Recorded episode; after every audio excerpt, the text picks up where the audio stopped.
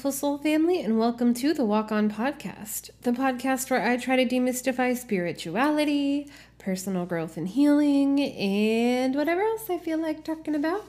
I'm your host, Britt Cannon, and I am sitting in the world's comfiest chair. My neighbors, some neighbors that live downstairs in the apartment building I live, let me not get my white woman on and say my name, my neighbors. I don't own them. Um, the downstairs neighbors moved out, and they were getting rid of a bunch of stuff, and the and they put out this gorgeous, ornate, carved antique chair with like this super funny picture embroidered on it. And it's the perfect height for my office chair. And oh my God, lap of luxury right now. I usually work from bed because I'm about that hashtag chronic illness life and the bed is the best office but it's kind of like murder on the lower back which i have a tendency to um, has a tendency to hurt me in general. So to have a chair, I can sit at my desk, I can look out the gorgeous windows. My dog can't beg me for pets, which uh, if you've been a listener for a while, you know that my dog Jake, he's like, psh, psh, psh, he's making a bed on the couch as we speak. Um, he loves to interrupt the episodes and come do mouth noises in the microphone or hit my hand and make me pet him. And now I get to just like bask in my aloneness in my comfy ass chair. My back doesn't hurt. It's chef's kiss. So, welcome. Thank you for coming into this space. I would like to remind you that if whatever um, platform you're listening on, you can click to subscribe to the podcast and you can get notified when I post new episodes. So if you haven't done that yet, go ahead and do that for me. You can also rate and review this podcast to get to boost me up in the algorithms and get me some more listens because daddy needs some income. um, silliness aside, we're doing a little bit of a heavy episode today. I think I'm going to make this a two parter. So this week, we're talking about the traits of adult survivors of childhood abuse. So, this week I'm just going to talk about the traits. As always, I'm going to talk about some examples from my own life and the ways that if you endured or survived childhood abuse, you might see yourself reflected in some of these traits. They are, um, well, let me talk about how I got here. So, I last week I decided to crack open a book called Adult Children of Alcoholics by Janet Geringer Woititz. And this book was written in the 80s. She is like a, a doctor of psychology. She had a bunch of clients and like a bunch of support groups. A lot of these self help books written by people who are like therapist adjacent have a lot to do with just like treating people and helping people in support groups, in one on one sessions and seeing the patterns of behavior in people who had similar experiences growing up. As I was reading this book, however, which was very mind blowing, I mean, I've read so many self help books at this point that I love them. They're so helpful. They've literally saved my life. But I've read so many at this point that it's just kind of like further validation. Like they don't really bring me a lot of new information. But as I was reading this one with the traits spelled out and the examples in the text, I was like, this actually applies to more than adult children of alcoholics. I feel like this list applies to anyone who grew up abused at all, like emotionally unavailable parents, emotionally immature parents, parents with certain untreated mental illnesses, and of course, there's always a co occurrence of all of that and substance use. So, you know, it's it gets to be like uh not a gray area, I guess a gray area. It just gets to be like what is what after a certain point, you know? Cuz like I can definitely say that there's a lot of untreated like bipolarity in my family, untreated just like severe trauma. Um, but they, in those same people, in those same circumstances, there is substance use and abuse. So, or just you know, pretty severe dependence on substances. And just, I know that we're all just trying to get by. You know what I mean? And self medication is a thing. I've done it in my life. You know, if you don't have access to the proper resources to properly take care of yourself, then what do you do? You know, you have to survive, you have to keep living, and sometimes substances can facilitate that coping. And as with all addictions, you know, they don't start out as problems. They start out as just like fun or lightheartedness or escapism or distraction and eventually spiral out to a place of like actual harm created in your life. So even if your parent wasn't an alcoholic, um, I think this stuff is relevant. So if this is something you're interested in and, and you would like to hear more, you'd like to like further explore it, I highly recommend this book. It's written very lovingly, very gently. I will warn you, there is some like weird stuff about weight. This happens so much in the self help world where like people equate being fat with like you know side effect of trauma and they talk about it as like a thing that needs to be healed so that is kind of icky and antiquated and like frankly wrong but that aside uh, it's also very heterosexual, as are most of these self help books, because I think that these people just, you know, straight people just forget that queer people exist. They assume that everyone is straight. They they just like are plugged into the status quo in that regard and don't consider or write about the point of view of queer people. So, those things aside, I highly recommend this book there's a list in the book of 13 traits, and I will talk about those, explore those, use examples from my own life, and then next week,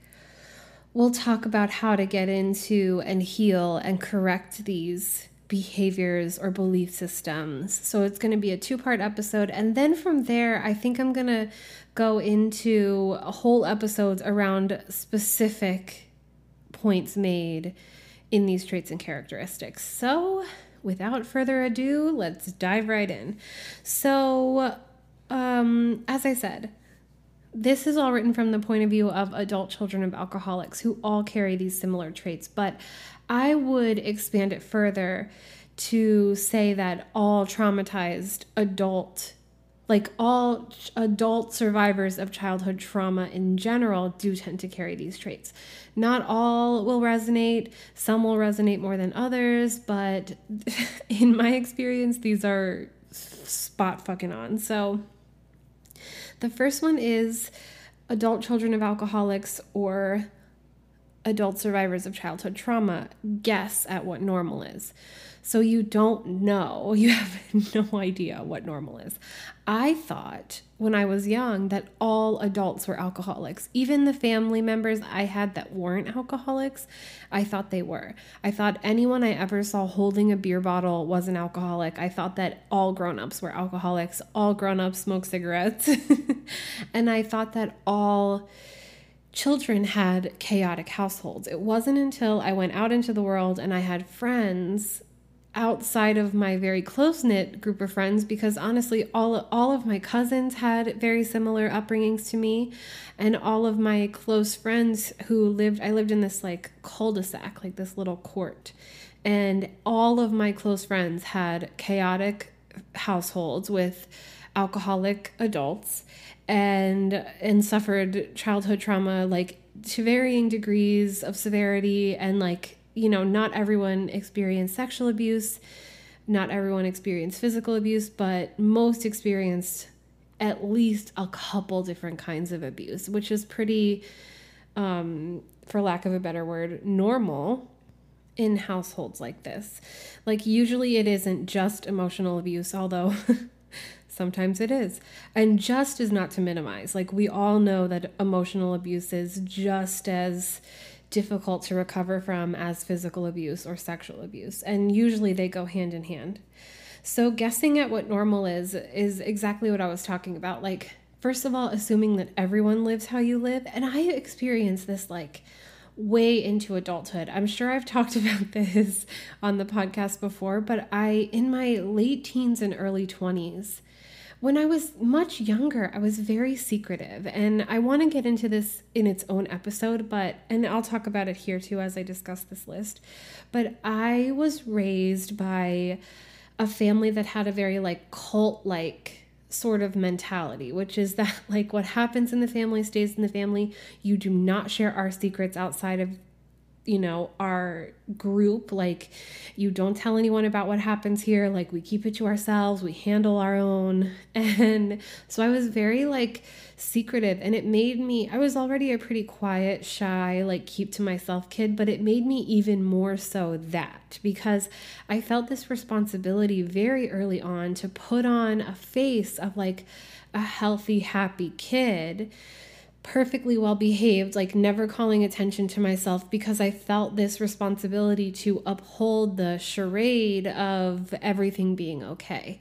And and I didn't realize that that wasn't normal. So as I got older, I would like tell these stories from my childhood or from my life as if it was, you know, a joke, like as something that my family laughed at, something that we had to like make funny in order to cope and, and not admit how bad it was. And I would watch the faces of the people I was telling these things to kind of change. You know, these looks of like shock and then pity or just like embarrassment, like cringiness. And I would feel like I was dying inside. Like, I mean, I I would get to a point where I'd be like, "Can you just fucking laugh?" Like, obviously I'm laughing at it. Can you just like not make me feel like a fucking freak as I'm telling this to you? But as I've gotten older, I realized that like my normal wasn't everyone else's normal. And what I have, what I am able to laugh at sometimes is like extremely dark for a person who grew up in a normal household. And it's just, it's taken me a really long, I mean, I'm 34, you know, it's taken me a really long time to understand. And that's a very jarring way to find out that you don't know what normal is. but I think that that's a pretty similar or like a pretty universal experience, especially for, for people who do cope with humor. Like you, you just don't understand I think you like cope so long that you kind of forget that you're coping and you just become the humor part, and then you have to deal with people's reactions to what you're saying. That specific phenomenon doesn't happen to me too much anymore um, because the more aware of the fact that I was traumatized I become, the less I have to guess at what normal is. Because, like, through therapy, that's why therapy is so huge. Because, especially if you have no one to talk to, or if you only know other traumatized people, which I think is pretty normal, traumatized people kind of like gravitate towards other traumatized people because it's really hard to like be close to someone who has no idea what you've been through when you're unaware. Um and also like I still really like wounded people. I like wounded people that are healing, but I prefer wounded people to people who have led like pretty charmed lives because I feel like we're just so far away from each other's ability to understand one another. Like you just I mean, okay, so a, a friend, I, I won't even say friend, a former acquaintance of mine recently posted a thing. Um, I won't get into the details, but it was basically like, uh, like a classified ad for band members, and they were like, no one with a martyr syndrome, like no one who's obsessed with their childhood trauma. And first of all, it felt like a dig at me personally. Maybe it wasn't, but it felt like it was. But that is so clearly a take from someone. First of all, that's not what martyr means.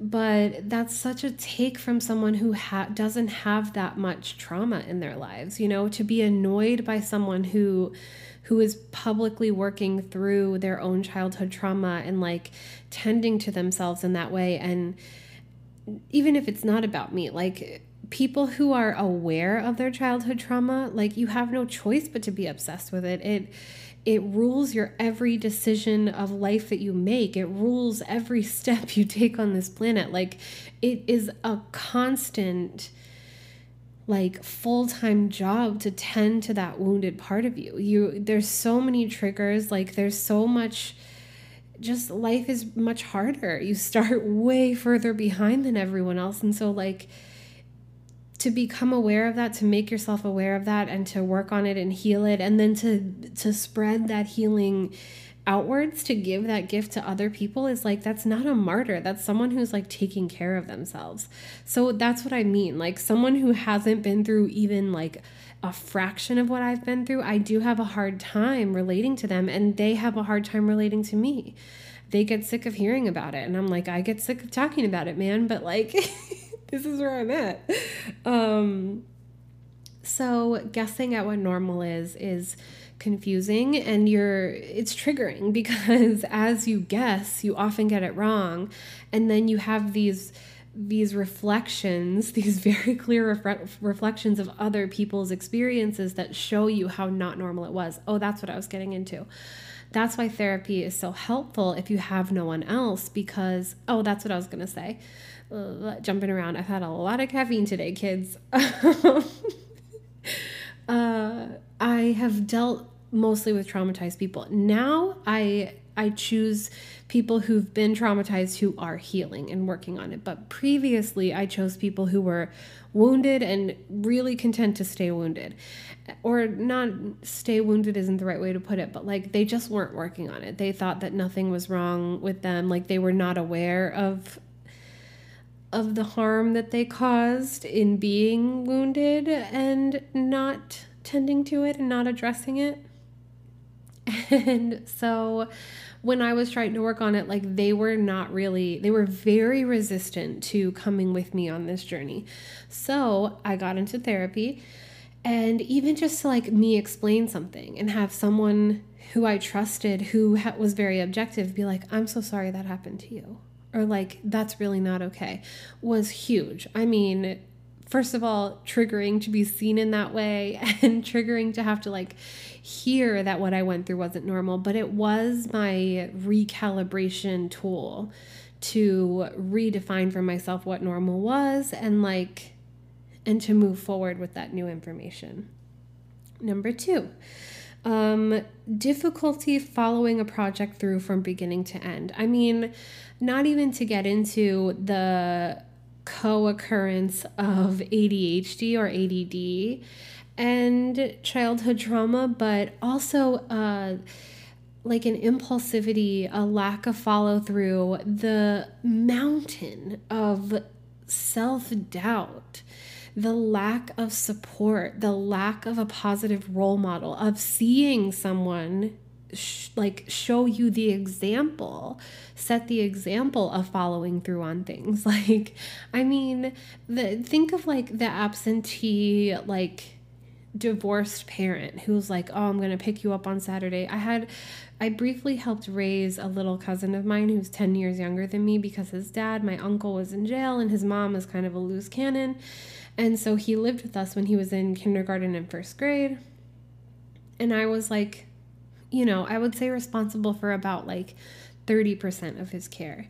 And every Saturday, his mom would call and be like, I'm coming to pick you up. We're going to have a day together. And all every Saturday, that little baby would stand by the door staring and just wait and wait and wait and wait. And she would show up like one out of every 10 times, if that. Like it was so sad. And what that does is it sets you up for like disappointment, it sets you up for unreliability. It sets you up for it just does it shows you that like words mean nothing promises mean nothing like follow through is not promised. And we internalize that. You know that's the way we get used to living until eventually we like kind of get wise to oh i should have no expectations or oh i should have no trust or oh i should not you know, I should, no one's ever going to show up for me. You know, we start telling ourselves these stories and it really kind of breaks down what naturally occurs in you. And for me, like, I mean, they're related but unrelated. It's just like an example of how the adults around you interact with you and like and the the kind of example that they're showing you like how you live your life, how life is lived, how things happen, like how life, the unfairness, the injustice of life, and like the hurt. Like you're introduced to hurt so early. And so, uh, like, the self doubt the lack of trust, the lack of support. Like, you can't go to anyone and be like, hey, I want to accomplish this thing. Can you help me? I talk a lot about in just like my life, like this concept of nepotism or like, or rich people, like people whose parents have money to get them dance lessons and singing lessons and acting lessons and take them to California and get them cast in Disney shows and then they win a bunch of Grammys because Taylor Swift writes half their album and um, Olivia Rodrigo. Uh, and uh, I mean, Jack Antonoff helps create your first album and everyone's like, wow, what a prodigy. It's like, okay, spare me. But that's why I like harp on this so much because it's like some people don't even have like a parent that's like, I see your talent. Never mind the money, never mind the resources. Like, they don't even have parents that look up from their own self centered experience to even acknowledge the existence of their kid, let alone resources. So, like, you have no one believing in you, you have no support, you have no one setting the example, you have no idea. These are things that you have to teach children. You have to teach children responsibility, you have to teach them empathy, you have to teach them follow through, you have to teach them focus and attention. You have to teach them how to like persevere when things get hard. You have to encourage them and nurture a self belief and like self confidence in them. And if they're just left to their own devices, and in fact, you show them through example, like that nobody believes in them, that they have no help, that they have to figure it out on their own. Like, that's why so many kids who grow up after being abused in childhood, like, end up not really um, accomplishing much or like having dreams and then sort of through self-sabotage or not trying or or whatever circumstance don't get very far and then grow up to be resentful and having to numb and it's like a tree grows in brooklyn. You know that book like the the dad really wanted to be a musician but because life got in the way he couldn't and he ended up being just like a terrible alcoholic and traumatizing his children and um, and his wife. And you know like that sadness becomes generational trauma. And so the lack of follow through i think is a combination of impulsivity, um, a lack of understanding how to follow through with something, and like circumstances not being right in order for follow through to happen, and the self sabotage that comes with trauma, where like you don't feel worthy of success, you don't feel worthy of achievement, you don't feel worthy of achieving a goal, and and so things get in the way. Next is this is a big one um, lying when it would be just as easy to tell the truth. So, I, when I was a kid, I'd be like, I'd go to my sister and I'd be like, I just lie about stuff. And like, I don't know why I lie, but like, I just lie. And it's stuff that doesn't even matter. And I just find myself like lying. And she would be like, Me too. I don't get it. I don't know what it is. And, you know, I, the truth is very important to me. As I mentioned in my last episode, like, being autistic things are have been very black and white in my life and like I have a very strong moral compass. And so like if I got in a fight with my sister and I hit her really hard and an adult came and was like what happened? I would be like, "Well, she did this and then I smacked the shit out of her." And then it would be like, "Okay." So I wouldn't lie up to get out of trouble necessarily, although sometimes I would. I mean, everybody does. But yeah, just like just I don't know. I can't explain it. Maybe you can relate to it. Just like lying when it would be just as easy to tell the truth. Like, I don't know, man. Um,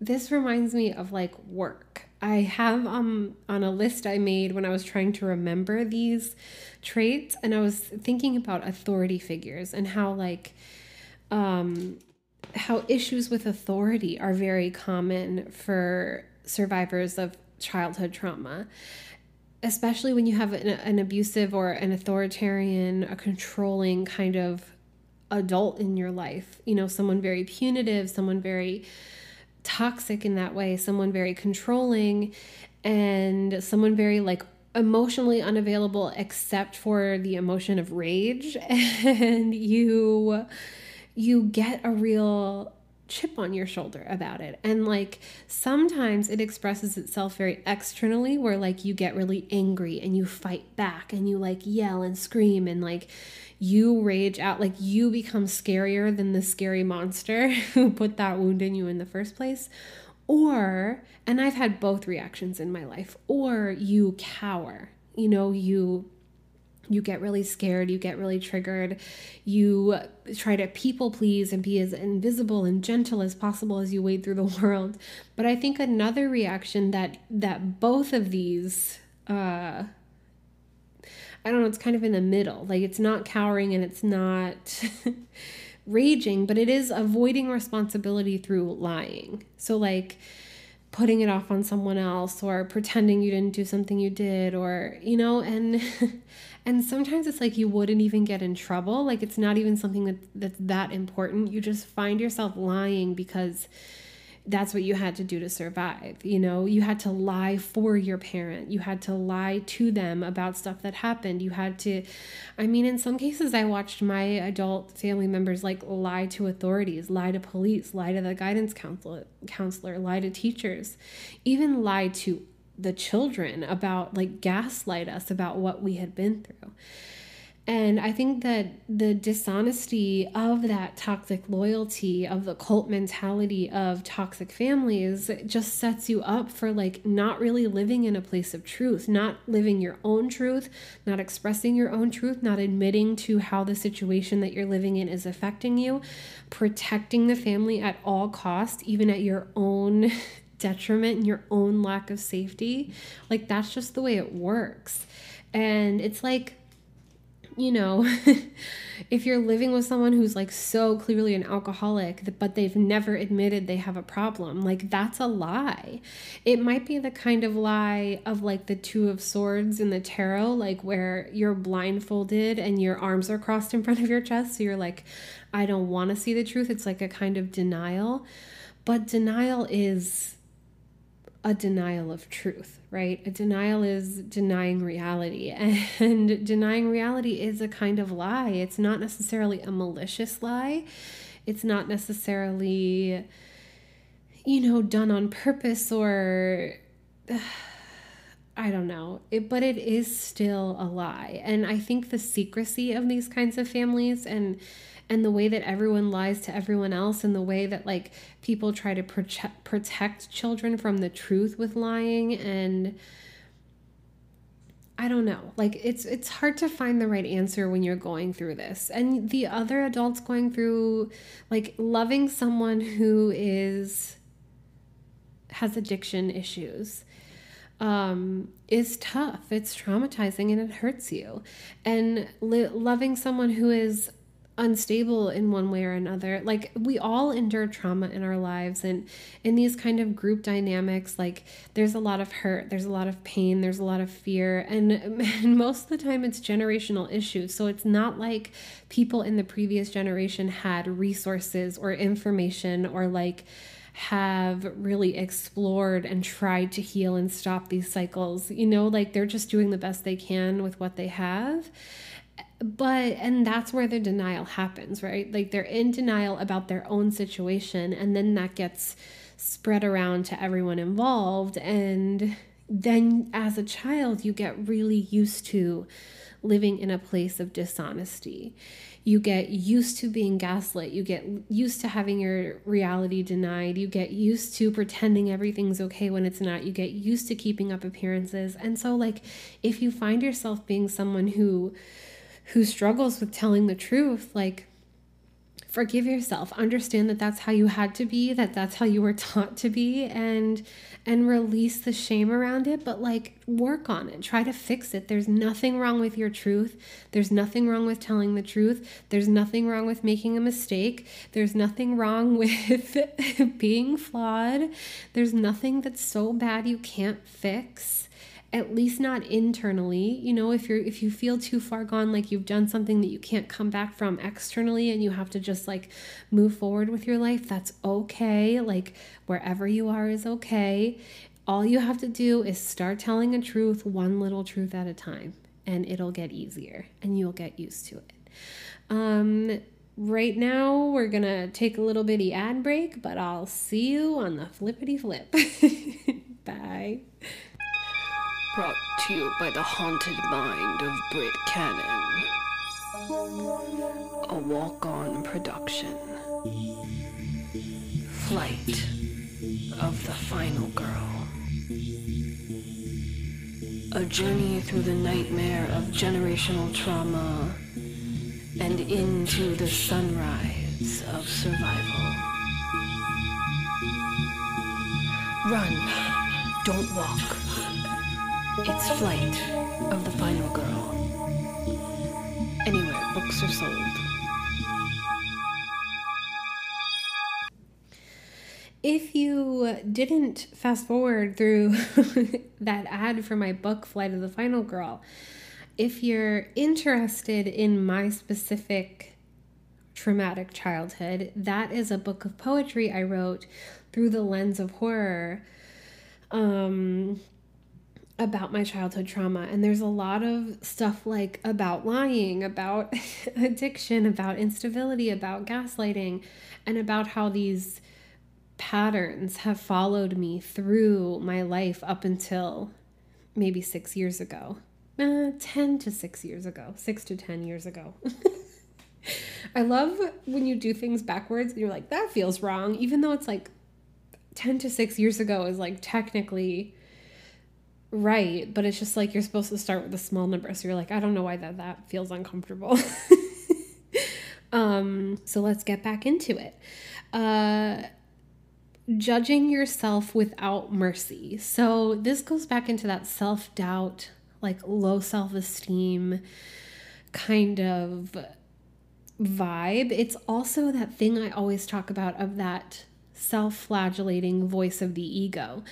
When we're kids and you're dealing with someone who is abusive in one way or another, or many ways, there is a criticism, a constant stream of criticism coming your way to the point where like you can't move, you can't breathe, you can't act, you can't do anything without being criticized. And depending on how volatile the person was, that may have gotten you like hit or locked away or just abandoned or rejected. Like a lot of pain came with this criticism. And I think that it's really important to understand how much we become, like the words we say to each other. If you're interested in this, go back and listen to my mindful communication episode. But the words we say to each other become the dialogue that plays in our own minds.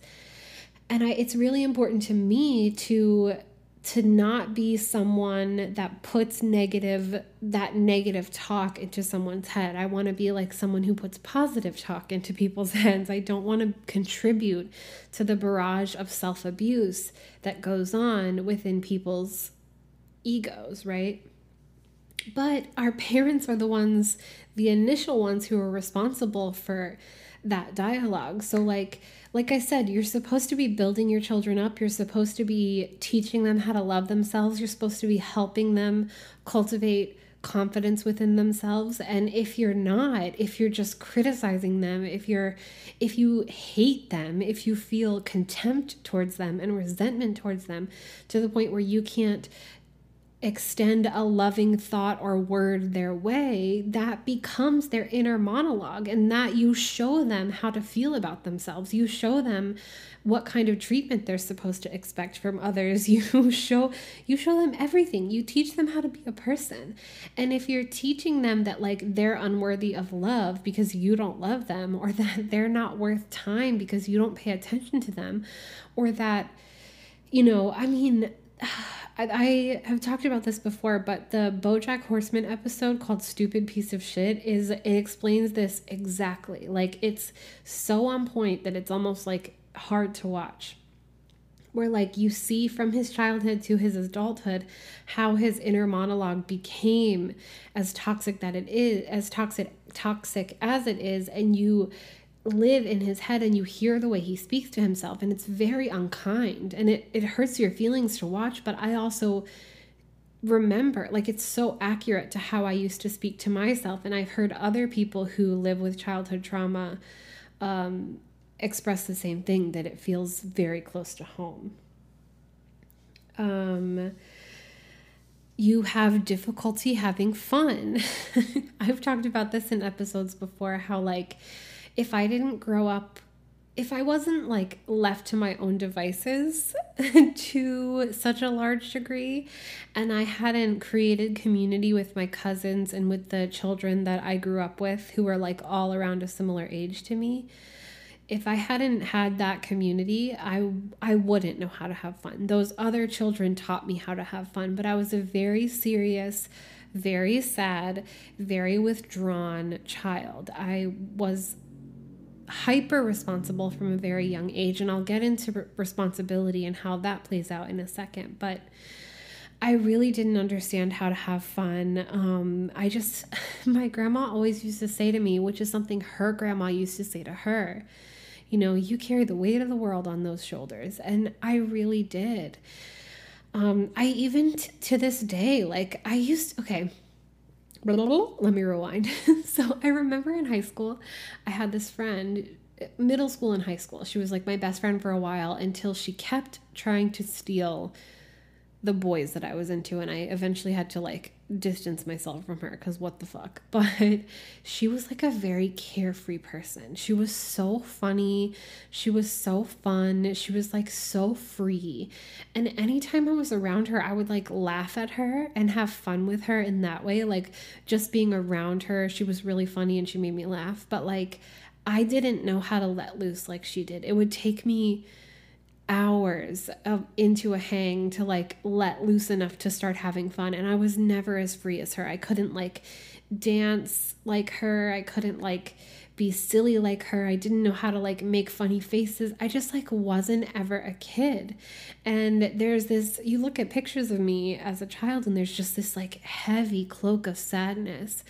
And I mean, what do you expect? Like, children are supposed to be free. If they're secure, they're like silly and funny, and they lack a certain self consciousness that children who grew up traumatized carry with them. Um, just this fear of standing out, this fear of being criticized. I mean, my family are such bullies. Like, if anyone did anything, like, I had a friend once who was a little chunky. You know, she was like, you know, like some kids are just like a little on the chubby side. It's very cute. I would never think to like make fun of a child, a literal child's weight. But I was sitting at a picnic table with my family and this friend was jump roping and they were like, oh, it's about to be an earthquake or said some kind of fucked up shit like that. And at the time I was like, oh, I better never jump rope in front of them. You know, like you just you just internal like you see it happen and you're like oh god. And so it makes you self-conscious. It makes you afraid to try. It makes you assume that everyone's judging your weight all the time or judging whatever thing about you that's different or standing out or you know whatever. It just you just learn that the world is kind of toxic and mean and judgmental if you grow up with those kinds of people. And you either go one of two ways. Like either you become like them as a means of protection and you become a perpetuator of that kind of toxic way of being, or you withdraw and you try to keep yourself safe by being invisible and not trying and never standing out. Or to the the other extreme super duper conforming you know trying to become as like perfect and acceptable and uh and uh, what's the word like um I can't think of the word. I keep thinking of survivor. There's like a word they use on survivor. Um, immune, as immune to judgment as you can possibly get by being as close to perfect as possible. So it just becomes really hard to let loose because you feel like you're going to be punished. You know, I think the instability of these kinds of parents, like, make you a little afraid to trust the fun because you know at any minute the other shoe's going to drop and and it's not going to be fun no more you know? And um yeah so this is just sort of out of alignment with fun which is really sad if you think about it.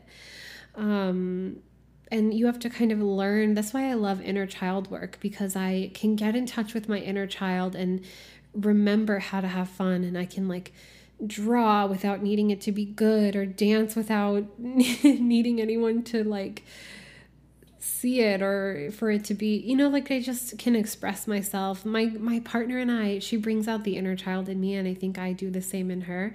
And we'll like read tongue twisters while we're doing dishes and really laugh hard or like make silly faces at each other or we just play and it reminds me how to have fun and how to have fun sober and how to have fun responsibly. And it's so nice and so healing. And I do, I really resonate with that struggle to have fun. Um, this is along the same lines, but you may take yourself very seriously. And I think this is, again, a kind of like a protective layer we put on ourselves because of that bullying, because of that meanness, because of the harsh criticism and judgment that we endure and because like any kind anything that feels like a criticism is really triggering. And you know when i talk about like laying boundaries with people or like trying to to facilitate a conversation where they can take responsibility when they've done me harm and they get really defensive and they really like go on the attack instead of instead of having a productive conversation i do understand that the reason why they can't is because they're taking themselves so seriously, because they're protecting themselves, because they've never had um, they've never been shown how to take responsibility without feeling overwhelming shame. And i do like understand that and i do have patience and like and a lot of love and and just like compassion for that. But i that is something responsibility taking and like an open honest dialogue is something that i require in my relationships. So i do put distance between myself and those people who have that kind of reaction but it doesn't mean that i judge them for being that way. Like i understand where that comes from and i've been that way in my own life before. I just think it's important to work on instead of thinking that you're right all the time um, but taking yourself very seriously. I used to get embarrassed, like, oh my God, if I had to like walk across the room in swishy pants, my face was bright red, you know, to sharpen my pencil or whatever. Like, if a teacher uh, called on me and I didn't know the answer, like, if someone, I don't know, I was so just like wound so tight and so scared of being made fun of and so just like ashamed. I just carried so much shame in my body that like anything could set it off, like the smallest thing. And I've had to learn how to like you know it's funny with my confidence came my ability to make fun of myself without it hurting you know with my acceptance of my flaws came an ease of laughing at myself and not taking myself so seriously and it's so funny how that happens. Like, you are just able to relax once you understand, like, I'm flawed. Everybody's flawed. You know, I have little quirks about me that might get on people's nerves or whatever. uh, but the healing facilitates that ease of being. And before that, I feel like it's just you're just on guard all the time and and you also like carry with you all these feelings of of being unlovable of you know just a uh, an acclimation to instability uh, an adaptability that is really like survival mode. And there isn't much room for joy. There isn't much room for laughter. And there isn't much room for an ease of being. Um, you may have difficulty with intimate relationships. I mean, it's like duh. if your relationship with your parent figure, with the adults that, you know, created you or raised you, if your early relationships are unstable, then your grown up relationships are going to be unstable. Just you don't know any other way of being. I mean, I was definitely my most toxic at like 18 19 like you're you're technically an adult but you don't have the tools not communication tools not uh, understanding jealousy, not understanding anything, how love even works or how it's supposed to feel. You're attracted to your most toxic person at that age, like the most clear manifestation of your childhood abusers at that age. Like it's it's just a shit show for a little while. And that's because you don't know any better. Like you you haven't experienced better you don't know better and i think that it's really fascinating that people adults who were abused children um almost always like are attracted to other abusers are almost attracted to people with addiction issues or just people that need a lot of like help and healing and uh, people who are very demanding very challenging. And this is across the board like bosses job situations uh, friends partners like across the board. Like everyone is difficult. Everyone is stressful. Everyone is further traumatizing. Everyone requires you to self-abandon. There's not a lot of like boundary laying. There's not a lot of honesty. There's not a lot of vulnerability. There is usually a giver and a taker. And even people who are takers like even the takers that i've had in my life somehow manage to to be givers to people even more demanding than them, you know? So it's just this like, I don't know why she swallowed a fly type of thing where like it just gets worse and worse and worse on every level. And no one's getting their needs met, and no one is experiencing stability. No one is experiencing the love that they need, you know, the healing love that they've longed for their whole life. No one is getting that and everyone is just getting further damaged. And you know i've seen it happen in my own family. Like if you go a certain amount of you know a certain if you walk a certain distance in your life not healing not healing not healing making the same mistakes repeating the same cycles i feel like you do get to a place of like cynicism where almost like a piece of your soul falls off. Like you just you just can't come back from it. Not that not that there's any point where healing is not possible, but I do think you get to like a certain amount of exhaustion and a certain amount of like acceptance of the terrible that you become so cynical that you don't even believe that better is possible. And that's why it's so important to tend to it when you get the inclination to, you know, and to like stick to it or at least to like tell the universe if I get off course, like please bring me back in a beautiful way. Um, because you don't want to get to that point where you're like, I'm too far gone. I'm a lost cause because no one is a lost cause, you know? but there is a certain amount of pain that one can carry when they've been abandoned and they've been abused and they just like carry on those patterns past the point of no return. You may overreact to changes over which you have no control. So like you know, I uh I ha- I have been honed into a very adaptable person despite being autistic and like you know, autistic people have a hard time with changes and transitions, but I, um, so this one doesn't totally resonate with me, but I can see how it would be the case, you know, how you would become very controlling of your environment, of your life. Um, this reminds me of like, you know, OCD being a little bit of a, like an extreme, manifestation of this. Where like you just want to control your whole environment. You just want to make sure to keep yourself safe. You're just protecting yourself in the only way you know how by being rigid you know like if i if i change one thing it's all going to fall apart. And that again comes from the stability of the trauma or the lack of stability of the traumatic situation.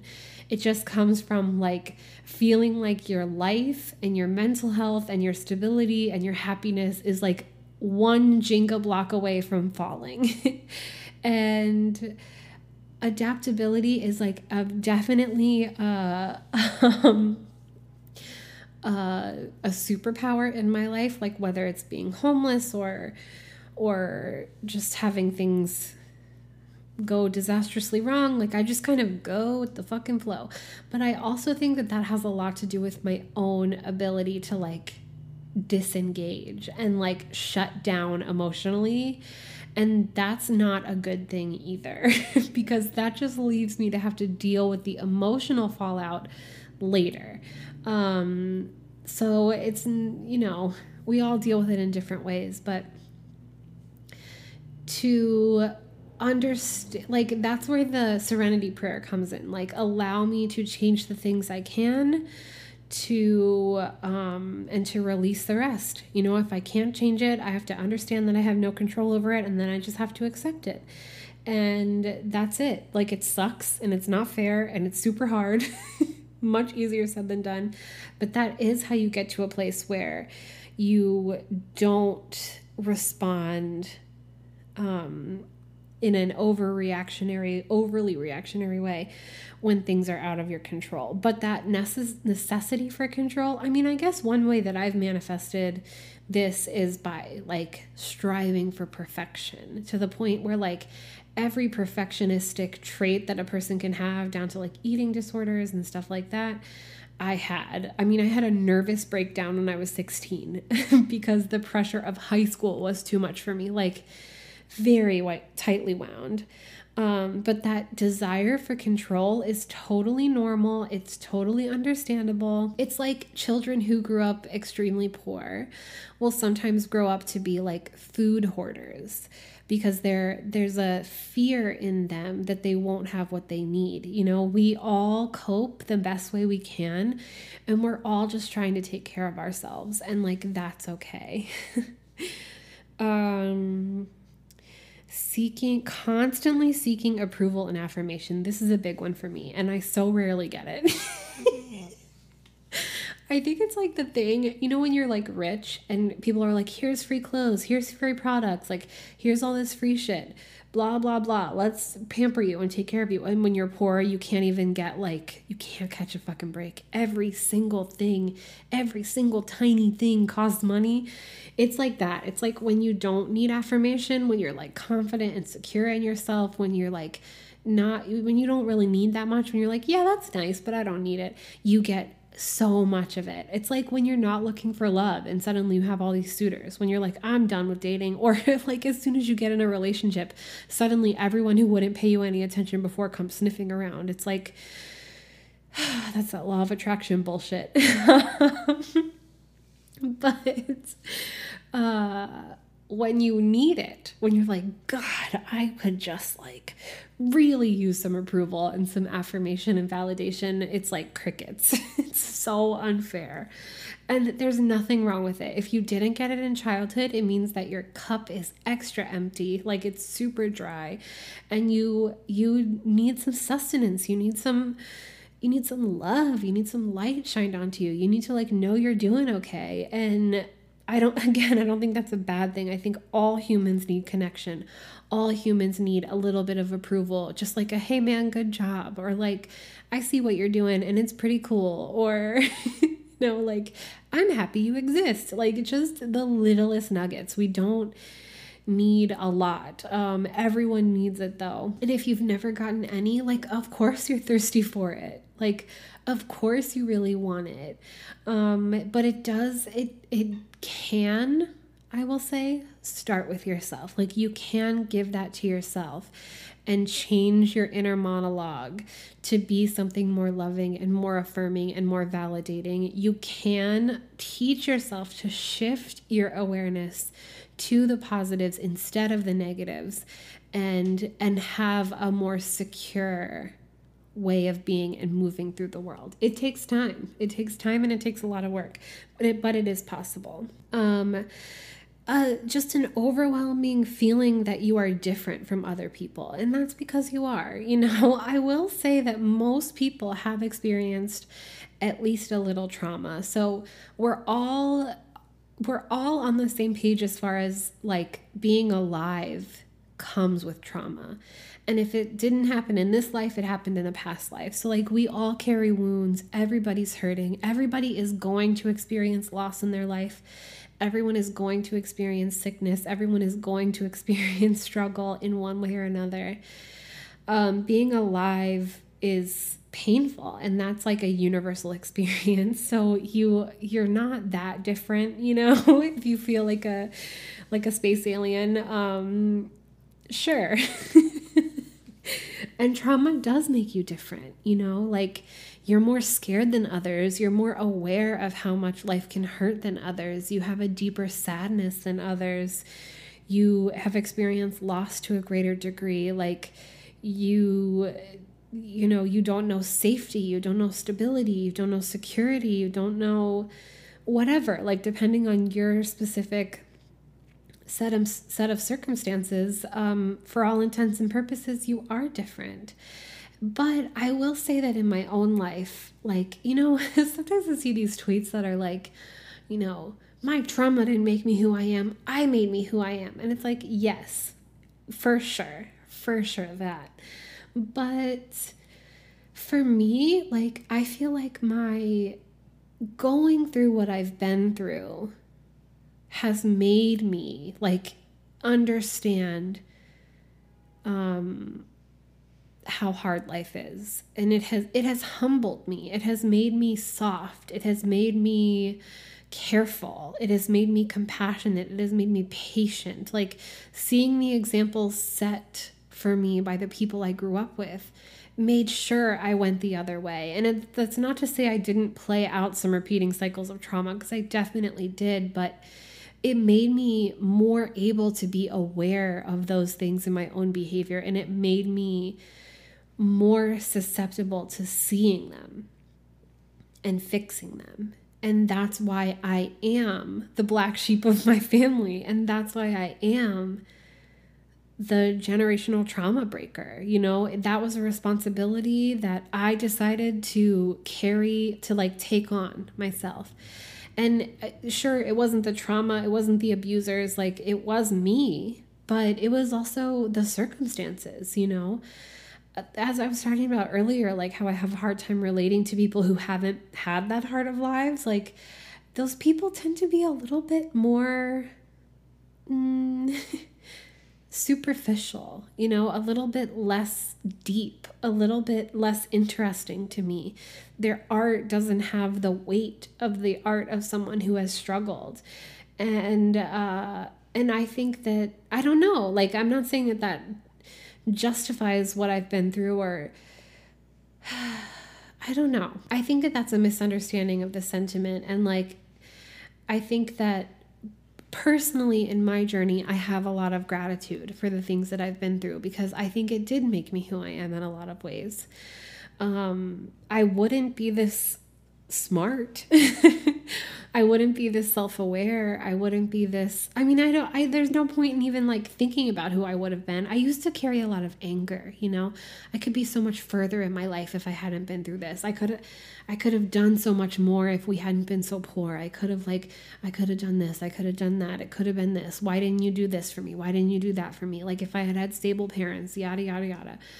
And there as much as I had to stop doing that. You know, I had to get out of that mentality. I had to get out of that like fantasizing because really there's no telling who I would have been. Maybe I would have been a monster, you know? I am here. I am now. I've experienced what I experienced and I can't change it. And so I can't even like entertain who I would have been. it did make me who I am because that's what I experienced, and your experience shapes you. And your response to it dictates who you will become. And this is who I am, and I'm pretty fucking happy with it. Um, you are either super responsible or super irresponsible. So, super relate to that. Um, I have fluctuated between the two in my life. So, like, as a child and a teen, I was super responsible, like hyper perfectionistic.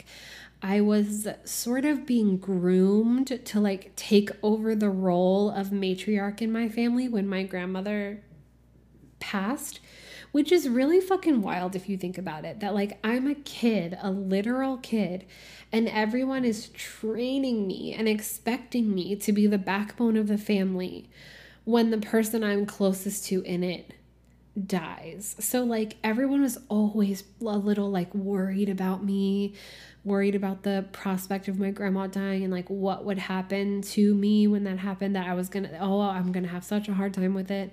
And but also this pressure you know that like who's going to hold us up? Who's going to take care of us? So I went to like every jail visit every rehab um like what's the word? Like intake appointment. I showed the fuck up like multiple family members in and out of rehab and treatment and like mental hospitals and jail and custody hearings and just I was there from the time I was little. I was there. I was like always just my grandma just talking at me, a little sponge, soaking up all the deep, dark secrets of my family, and just getting prepared to like take care of everything. I mean, I remember one of my aunts tried to get me to try to like sign over her kids to me in the event that something happened to her and I was like 22. I was like, "No."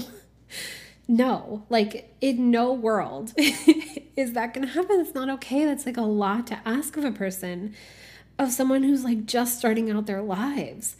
And so uh, I was really conditioned to be hyper responsible. And so when I broke, when like something in my brain snapped, I went totally the other direction. And I was just like, I mean, I'm still having to put the pieces of my life back together. And as far as like not being able to hold a job for more than a couple years, like not being able to take care of myself, not being able to like, and this is also has to do with like resources and like, did I have health insurance? Did I not have health insurance? Like, did I have a steady income? You know, just like there's a lot uh, chronic illness, autism, being too traumatized to like navigate the world. Like there's a lot uh, of things like contributing to this sort of irresponsibility, but I'm still having to learn it. I, do, I didn't know how to schedule myself. I didn't know how to be organized. I didn't know how to be an adult at all. I had never ever learned.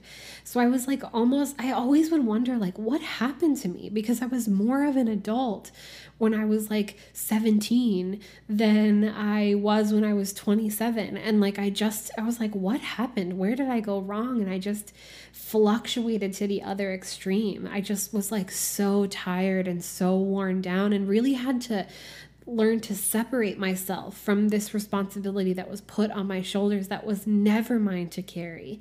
And I was so turned off and like overwhelmed by the feeling of any responsibility that I avoided it. So I would like turn down promotions, turn down any kind of leadership roles. I just wanted to do the bare minimum and go home and get in bed and watch TV. Like, just could not handle life. And so I think that you can embody either of these at different times in your life. Um, and again, like, it's okay. Like, you're doing it as a means of protecting yourself. You're doing it as a means of like feeling better. You're doing it because you what you need is healing. And it's okay. It's okay to be scared. It's okay to be overwhelmed. It's okay to be hurting.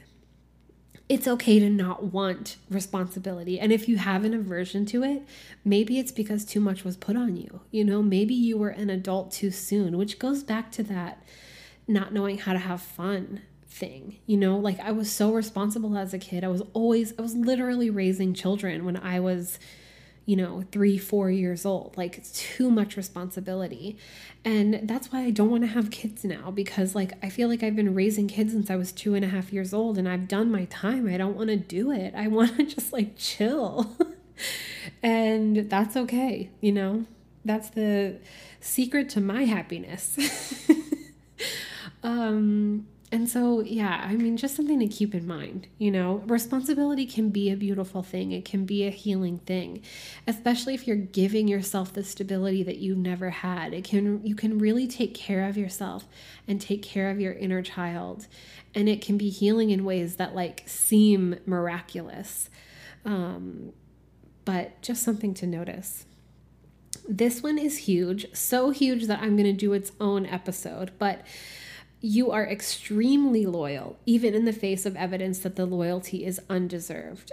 Um, huge, like fucking huge. This is extreme codependence. This is having that ride or die mentality and talking about like the cult mentality of toxic families and how like you defend your family no matter what. You protect your family no matter what. Like you don't ever go against the family.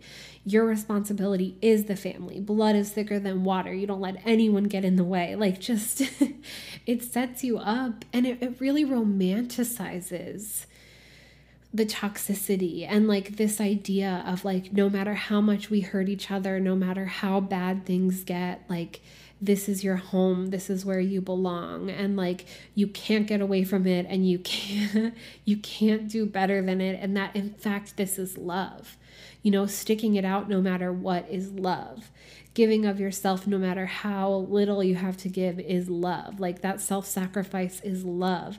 That ride or die mentality is love. That toxic loyalty is a positive character trait and this is all stuff I've been through um, I definitely like talk about limerence. Like, this is the early seeds of limerence. This is like loving someone who does not love you back in childhood, setting yourself up to live that kind of existence for the rest of your life.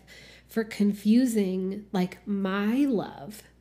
Like this is what I think about with the the person that I was limerent on for a decade. Like this is the conclusion I came to is that my love is real. My love was real the connection that we had in my own mind wasn't. You know, like his love for me was non existent, um, at least in the way I wanted. My love was real. And, you know, like that's the only way I can like reconcile it without it really hurting my feelings or making me feel absolutely insane is that that I've just been conditioned to to do one sided love. I've just been conditioned to give my all, to be super loyal, to stay and stay and stay no matter what. Um, to be there, to show up, to do the work, to be the support system, to take the care of everyone and have no one show up for me. Like, to not even have my feelings validated, to not even have a thank you thrown my way, to not even like have anyone be like, you know what, that was a little unfair. Like, just no acknowledgement, no appreciation. And that's how I was conditioned to be. And in my life, in all of my most toxic relationships, my loyalty has been praised and celebrated. And like, and it was a point of pride in myself. It truly romanticized, like Bonnie and Clyde, you know, bullshit. Like true romance. Anyone who loves the movie True Romance, I used to. You know, this is no shade that I am not also throwing on myself. Red flag. Like if you love the movie True Romance and you're like, that's how our love is, it's like huge red flag, glaring neon red flag. Ride or die is not it because like you shouldn't have to work that hard. Like you should just love each other. I mean, all my relationships now, there is no toxic loyalty. Like I don't feel like I'm fighting for anything. I just show up and we have a lovely conversation. Like it's really no more dramatic or chaotic than that. Um so I'm to do it's that in a separate episode about that specific thing because I think people who uh are codependent really struggle with that. And then finally, um, impulsivity. So you tend to lock yourself into a course of action without giving serious consideration to alternative behaviors or possible consequences. This impulsi- impulsivity leads to confusion, self loathing, and loss of control over your environment. In addition, you spend an excessive amount of energy cleaning up the mess. So, this is like diving into relationships. For me, quitting jobs, just like quitting jobs because they trigger me too much and just being like, I can't take it anymore. And then I quit. And then it's like, oh, now I have no money. um, uh, you know, some of my best decisions have come from this in- impulsivity, like moving into my truck and traveling for months. Um, it's one of the greatest experiences of my life, but it would have been more sustainable if I had planned, if I had like considered, if I had gotten rid of the proper amount of stuff, if I had made sure my income was stable, if I had gone by myself the way I planned to instead of bringing someone along with me and supporting them the whole time, if I had planned a route, if I had considered that, you know, Um, middle America in May is tornado time, and that's not a good time to be living outside. You know, just like there I could have done it more carefully. I could have done it with more awareness. I could have done it with more consciousness and forethought. And it, I could have kept doing it much longer. But I had to pull the plug because I didn't think about anything and I just fucking went for it. And it was so hard and so scary sometimes and really just difficult on many levels. But it was also one of the best experiences of my life. So you win some, you lose some. Um, but definitely rushing into relationships, rushing into life decisions, um, not thinking things all the way through. Yes, being locked into a course of action because I made an impulsive decision and then not being able to like get out of it and having to ride it out and then having to clean up the mess of the fallout after it happened. Like, yes, yes, yes, really resonates. And this episode is getting a little long, so I'm going to wrap it up soon, but.